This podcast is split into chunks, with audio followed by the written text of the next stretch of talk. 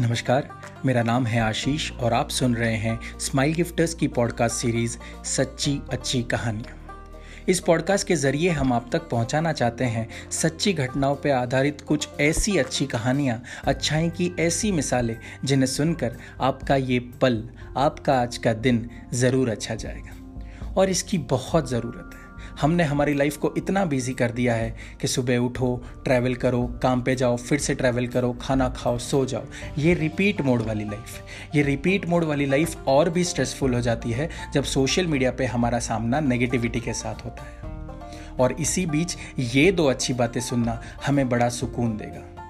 नहीं नहीं, ये कोई सेल्फ हेल्प बुक की तरह आपकी ज़िंदगी बदलने का वादा नहीं है।